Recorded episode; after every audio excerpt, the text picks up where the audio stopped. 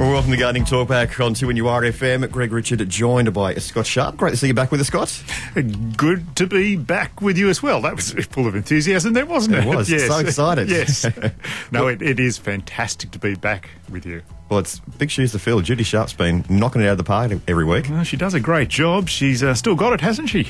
Still has. Still has. What do you got for us today, though? Well, I thought today we'd talk about African daisy. It's a bit dry out there at the moment, and they're looking fantastic. Uh, another plant that does so well in the dry and is looking spectacular are lavender.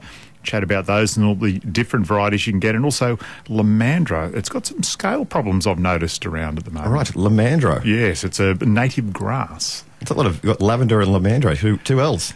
I have. I don't know about the African daisy. I should have picked another one starting with L to. Can we call it a light African daisy? We we could call it that. We've got Brian from Weston, and he spoke to Judy a couple of weeks ago about killing a carnation, so he might have an update for us.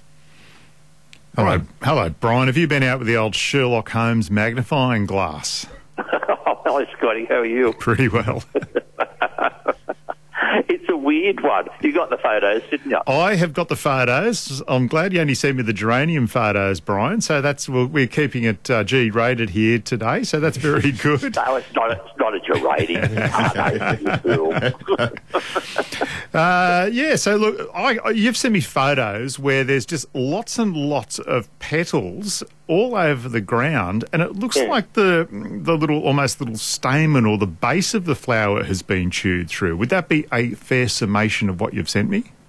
What happened? Yeah, that is. There's little piles of um, petals yep. there from the carnations, but the separate photograph where it's got some petals and a little pod in the photograph, that's pulling pulling the carnation flower apart. That's what you find at the very base of the flower is that little tiny pod, about you know like uh, a quarter the size of a, a pea or something like that, and that's what they're taking. Mm. So, I mean, carnations, I suppose, do have seeds, so or would have seeds. So maybe it's that the seed structure of the carnation. I don't know, but that's all they take. But the weird thing is, the colours are piled together in separate colours. There's a pile of pink, you know, like rich, deep pink colour, a stack of um, red and white stripes is stacked together, and a stack of white ones is all stacked together. It is very, very strange. You've got a very sort of OCD little um, creature there doing this, haven't you? Or, or, or some. I think so. Yeah. Well, and the other weird thing, I thought I'll put light on the garden at the night time because it happens at the night time. Yeah. So spotlights on the garden at the night time, and that garden bed you can see from one of the windows of the house. And so I go out every 10, 15 minutes to the window, and nothing happened. About nine o'clock that night, switched off the lights, and the next morning the garden hadn't been touched at all. So the next night, put on the lights again, you know, at dusk, switched them off about 10 o'clock. Nothing happened that night as well. The next night, I didn't put the lights on at all, and annihilation took place again. so this little creature must shop for his groceries on the way home from work. Oh, have to be have to be in bed by nine o'clock or home watching TV or something. I, I, reckon you need to go to the army disposal store and get some of those, you know, those night vision infrared goggles sort of things, and, and see what you can find. but it must be some sort of small, must be some sort of small bird because we've got a lot of wrens here, but they don't do that. We've got a lot of blue wrens; they don't do that, and they're they're, they're not out of the night time. And it's just whatever it is, there must be a couple of them because there's you know, like I mean, they really work hard overnight because the little piles just they're, they're considerable. Yeah, now, because it's the seed, I, I was up uh, having a walk around in the Pokolbin area the other weekend, and as we were walking up this fire trail, there was this really, really cute little marsupial mouse. Um, yeah. s- sort of hopping along, and I'm, I'm wondering if it might be something like that. They're going for the actual Well- seed pod of the of the flower, and um, I don't think it is because I put down um, I put down a ground sheet around one of the, the, the carnation, a couple of the carnations, and I sprinkled the top of the carna- the, the ground sheet with a white powder so that you could see if there were, you know, were, whose footprints were going to be there tomorrow. Yes. And there's none. There's none. And the, the plant, like if it was a marsupial, even a small one, you would see some destruction on the plant itself. There's none. The plants aren't disfigured at all. There's no breakages of you know parts of the plant. It's just really strange. So I wonder if there is some sort of, you know, nocturnal flying bird that's coming down and eating your carnations. That's what I think's happening. Yes. Okay. Well, of course, we're always happy to hear from callers as well if they've had exactly the same problem. And um, well, it's interesting if anybody else has had the same problem. yeah, well, and look, we want to know how to to, um, to try and protect. Uh, actually, that might be a way. What about some netting over the top of the carnation just to see if you can do something? You well, you could. Yeah, I suppose you could do that. Yeah. Um, look, or otherwise, one of those those cameras that uh, you know photographs in the middle of the night, and you always get a you know a quokka or a you know, Tasmanian tiger sort of staring into the camera. camera, you know, it's, it's been stunned or whatever. That, that's what you need. What do you think it is? Not the Kodak brownie and the huge flash on top of it, Brian.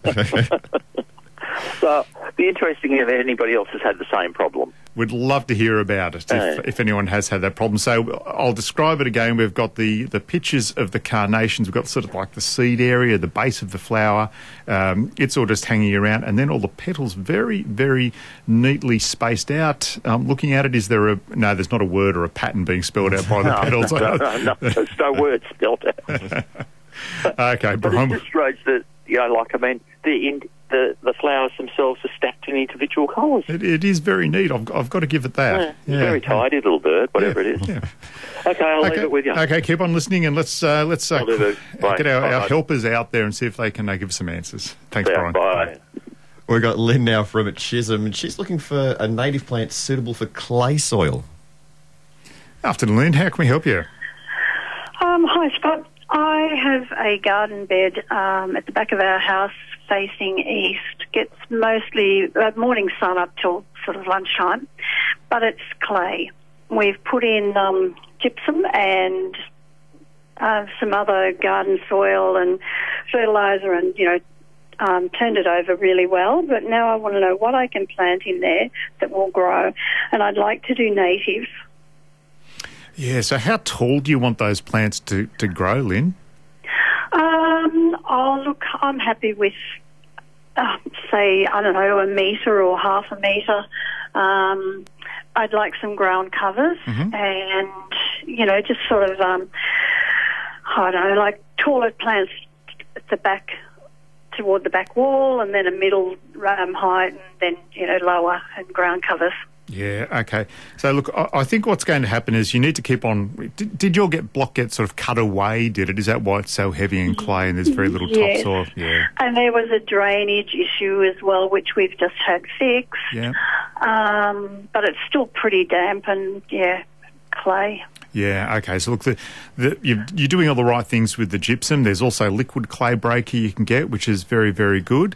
Um, there's no substitute for you know getting in there when you get ready to plant your plants and uh, you know digging uh, some fresh soil into the area uh, as well as some gypsum just to you know actually break up the clumps of clay.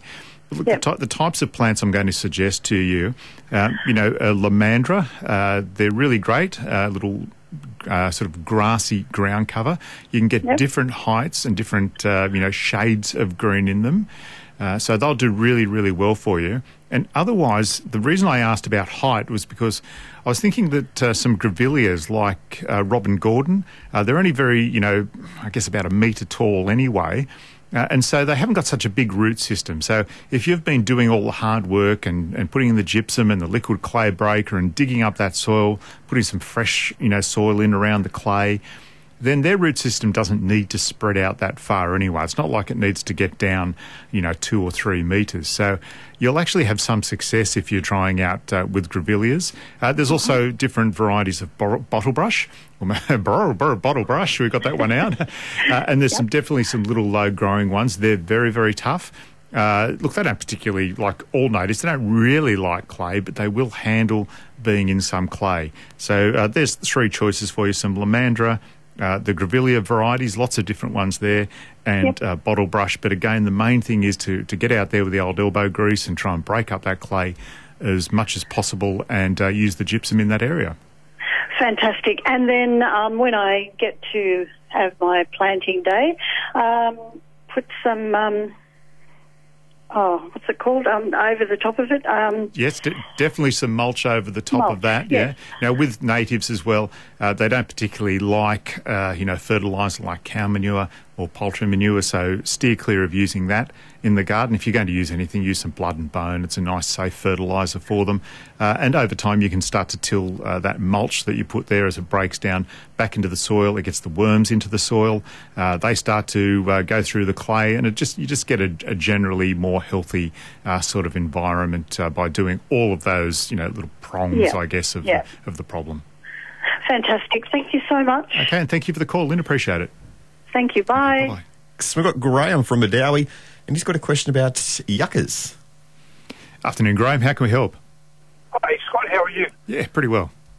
I just wanted to ask you: Would a, a yucca survive in a spot that gets uh, sort of no sun in the winter? Uh, it's just coming into uh, sun now. Would, would that survive in a spot like that? I reckon it- would, Graham. They're a, a pretty, pretty tough plant. Now, they're actually, you know, endemic to sort of those dry, arid regions of uh, America from about uh, Guatemala. Uh, in fact, right up through the Baja Desert and then, um, you know, up into, even up into Canada and those, like, so they're quite a diverse plant. Um, they will tolerate being in shady conditions. You have to be careful, though, that if they're in too much shade, they can get a sort of a, a sort of fungal disease on them. So they do need to be sprayed with copper oxychloride probably through the winter months. Um, but uh, generally, I would say yes. Um, if it's getting sunny now in that position, it will do okay for you and it will survive. You just obviously cut down your watering of the plant uh, during the winter months, and it will uh, survive thro- for you. Now, Graham, you're going to put it in the ground or in a pot? Yeah, it's in a pot at the moment. It's just getting way too big for the pot. It's probably about a metre and a half high. Uh, so yeah, I was going to move it and put it in the ground. Now that that's fine. Now with a yucca, I don't know if you've noticed them when people put them in the ground. Uh, people have often put them in, you know, retaining wall areas, and what happens is they get this big woody butt. It just keeps on spreading out and spreading out and spreading out, a bit like a ponytail palm does, and it can actually do some damage. So I would just say to you, if you're going to put it in the ground, make sure that it's got some really good clearance away from, uh, you know, any walls or paving or anything that could be damaged by a big woody sort of trunk spreading out over time.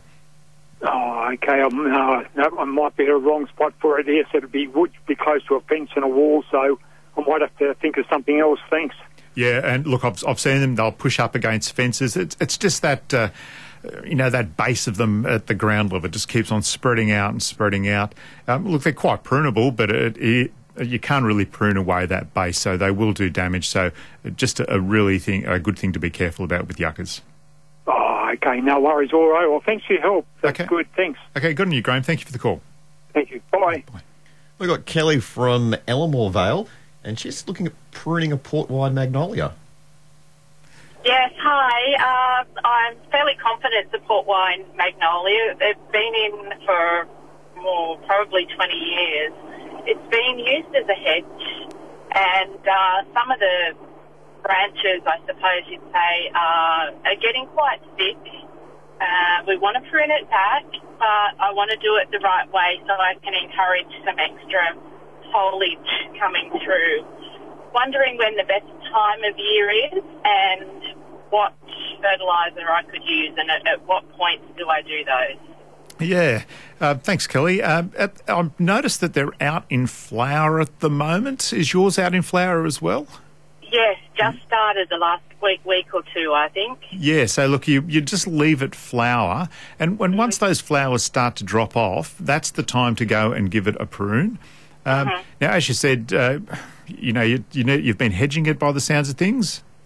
Yes, we have, but it's sort of just got too uh, wide, if that makes sense for the area. Uh, so I do want to give it a decent prune, but which we did a couple of years ago, but probably I don't know if we did it the wrong time or it was too heavy a prune. It's um, part of it hasn't really thrived since. Yeah, and look, they are a slow growing plant to come back from a heavy prune. So I- think you might just have to be a bit more strategic this time when you're doing it.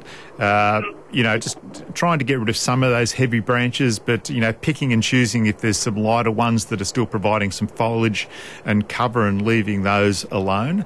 Um, yeah, look, if you do go back really, really hard with them, they'll take, you know, quite some time to come back. And then you tend to get those little water shoots that come up and, you have Yeah. to then prune them over time and, until you get that, that sort of fulsome plant again. So uh, you look go go hard, you know, in part on it. I guess is is the way to do so. You know that you're trimming out some of those bigger branches, but leaving some there to provide some foliage. Uh, once those other ones start to fill out, then you can go back and and Yeah. sort of have a crack at those uh, other ones that you've left behind, so that it doesn't look too ugly for you for too long. Okay. Yeah. And Now so it's the flowering will be uh, whenever that's finished. If, it, if it's warmer weather, that's still not a problem to to prune. Look, I, I don't think that's a problem. I would say the flowering is going to finish in what three to four weeks. Uh, it shouldn't have warmed up too much by then, so it is time to prune. Uh, Yep, hopefully we'll get some rain around that time as well, which will give them a bit of a boost. But a little bit of cow manure as well, um, just sprinkling that uh, down, you know, around the root system of the plant um, will give it a, a boost at that point in time as well, and get it to fill out a little bit quicker for you.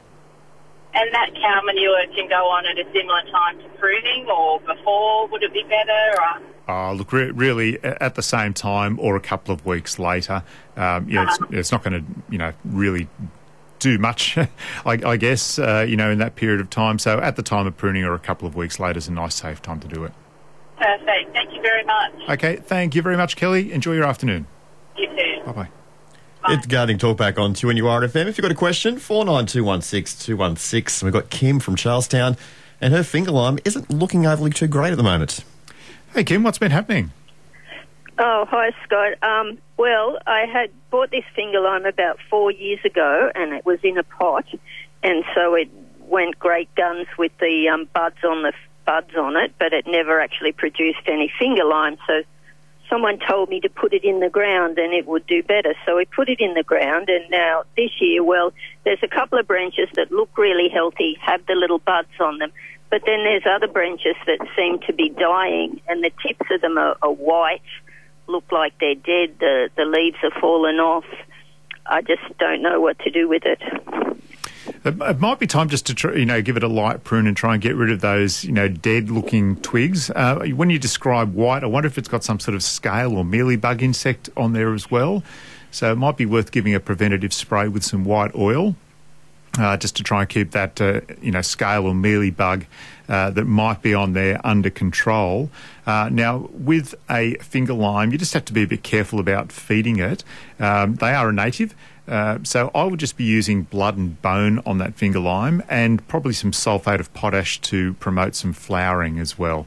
Um, certainly, no poultry manure or any, you know, citrus food as such. Uh, I'd just be using the blood and bone and some sulfate of potash. Okay. Well, thanks very much. Well, I'll try that. I'll give it a prune and Yep. some white oil. Yes, spray that Spray up. some white oil on it. Yes. And yeah, and blood and bone and potash. Yeah, Okay. and then make sure you're watering all that in really, really well because they love a really good drink, do finger limes. oh, okay. Okay. Good. Okay. And water it once a week or something then afterwards. Well, look, yeah, it, look again. It depends. If we're getting windy conditions, uh, you water a lot more often. Um, but uh, you know, if we've had you know humidity, uh, a bit of rain, then you can cut back your watering in the ground. Once it's established, after about three months or so, uh, you can cut the watering back a little bit. But uh, yeah, probably. You know, at the moment, uh, two to three times a week, just to make sure that it's getting a really good boost and a kick along to, um, you know, try and repair itself. Okay. Thanks very much. Okay, I thanks. Kim. appreciate that. Thank you. Bye bye. Bye. We've got Gail from Heat and, Greeton, Heat, Heddon Greta, and she's got a question about the Protea. Hello. Hello, Gail. How can we help you? Well, I think my protea is dying. Oh Um, no. well, look, he's, uh, gosh, I'm five foot seven, so he's about eight foot tall. And when we first moved in, which was about three and a half years ago now, it was um, it had lots of leaves and lots of flowers. The following year, what I did, I didn't know what to do, but I cut out each of the dead flowers, and I didn't cut anything shorter. But it was a big plant then. And then the following year, we had all this wet, and I don't think it liked the wet. So I sort of tried to prune it back, but all the pictures they showed you proteas, they're only about up to your knee or sort of your shoulder height, and they were saying, you know, prune back two thirds. And I'm thinking, well, it's not going to work with this anyway. So now he's a bit rangy, um, and I last year I didn't get many flowers on it at all. They're only coming right on the end, but he, you can see through it, whereas before it was all sort of leaves inside and, you know, it was looking good. So did he get too much water when we had that really wet year a couple of years ago? Well, for, look. Firstly, I love the way that your protea It's got a pronoun of, of he. It's it's a it's a it's of a definite gender. Your protea. Now, I reckon, I reckon I'm going to ask Greg a question here as well. Can you tell me, Greg, where proteas are from? I would say South Africa. Yes, very good. Thank if I was going to guess. I've, see, I've seen them there, yes. Yes, they've got and a co- this goes back the days of Gondwana land, isn't it? When Australia, when Australia was joined to South Africa, I don't know. Yes. You can get them in Western Australia, you get proteas, don't you? Yes, well, they do very well in Western Australia. You're absolutely right. I think there's a, you know, a bit of a link there between the old grevillea and the protea. Um, they certainly like similar conditions. Now, Greg's helped us out there by telling us where um, where he's from. Um, the the plant, uh, South Africa, and it's as we know, it's it's pretty dry over there. Uh, you know, it's certainly not a rainforest, you know, type type place. So yes, you're right. Your protea wouldn't have been very happy uh, if it, you know, got a really you know, big rain event and, and wet feet, and you know the area that it's yeah. in isn't well drained uh, that's when they'll start to feel a little bit unhappy. So they will do okay over here on the east coast, um, even through the humidity. Uh, but yeah, as, as you've probably found out, they like a nice, well drained spot. Uh, they don't particularly like, you know, a great deal of fertiliser, just like uh, a grevillea. They only really like blood and bone. And right. um, yeah, that uh, again, yeah, if you get a really big, you know, rain event, you know, four or five days, they're, they're going to suffer during that period yeah. of time. Well, as I say, I, I don't know if you remember, it was a couple of years ago we had lots and lots of wet, mm. and it's never really quite been happy since then. Um, we've got a, a, a, drip system, one, in one of those um, uh, sort of, it, it, it's not quite a drip, it just oozes out of the pipe. Um, so do you think I should take that away from it and just let him do his own thing? Because we put all the drip system in after we moved in, and before, the, obviously, the people before it just watered it when it needed it. Um, there's a load of daisy plants around it and a, a, sort of a little tree, and I've put a grevillea in, and he's going well. Um, so do you think I should just sort of cut out the amount of water we're giving him?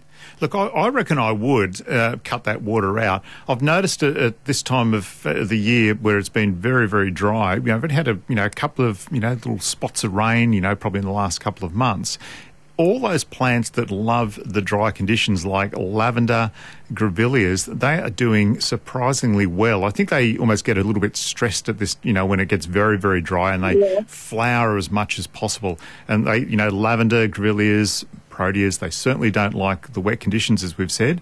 So I probably would take away. Uh, you know that watering system away and just see what happens. You know, if it dries okay. out a little bit, it's not going to be an unhappy plant. They can certainly handle being very dry. Okay. Um, also, would age have something to do with it because he's at least 14 to 15 years old? Yes, age has something to do with it. I would I would say. I know I'm a little bit more creaky now in, in my old age. Uh, so, Aren't we all? so, uh, Gail, I, I, look, I think that's also the case. Uh, plants like wattles, grevilleas, they're only fairly short lived. Uh, so, you know, for, to be getting 14 years out of a protea, you, are doing, you know, pretty pretty well. Uh, what happens is, you know, eventually, you know, they I guess the trunks, the, you know the woody part of the plant starts to you know the bark cracks. It just starts to get a little bit old, like I said, and creaky. Mm-hmm. Uh, you can get uh, you know pest and insect getting into those areas. So uh, yeah, look. Tr- see what you can do. Um, get, maybe give it a light prune back, but only very, very light, um, and see what happens there. Cut back the watering, and it might just have a bit of a lease of life in this, uh, you know, dry conditions we've got at the moment. Yeah. Okay. All right. So basically take away the water and leave him alone. Pretty much.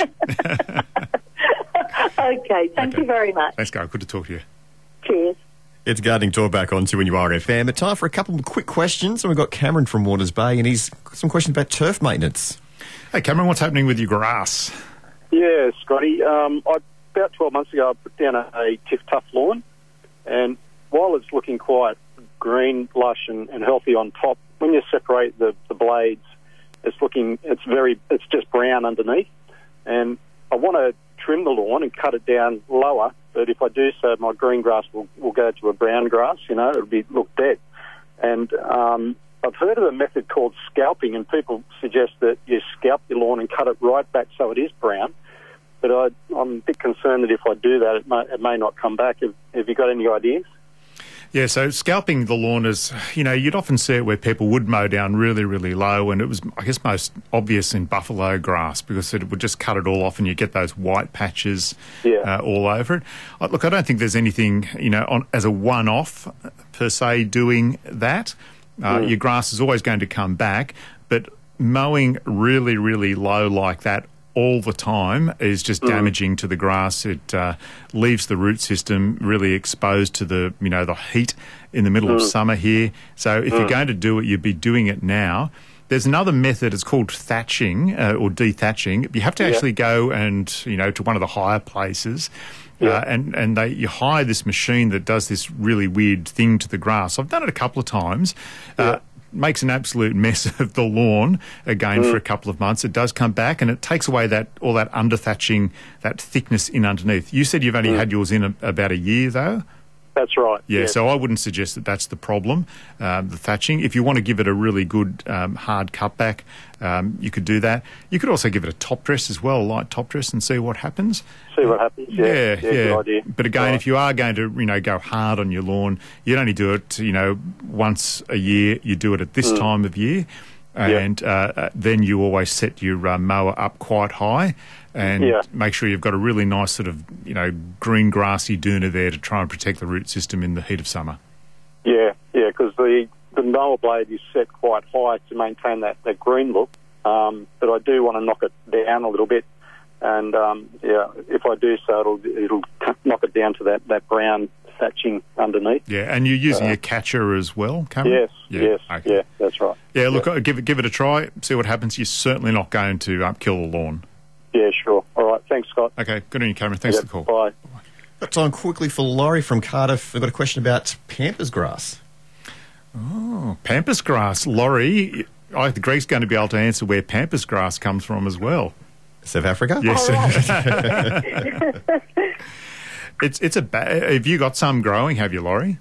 No, I have this really difficult area out the front of my house, mm-hmm. which is just grows weeds really well, but it's really slopey, so it's hard to mow. And I just want to put something there that looks nice and just easy to look after.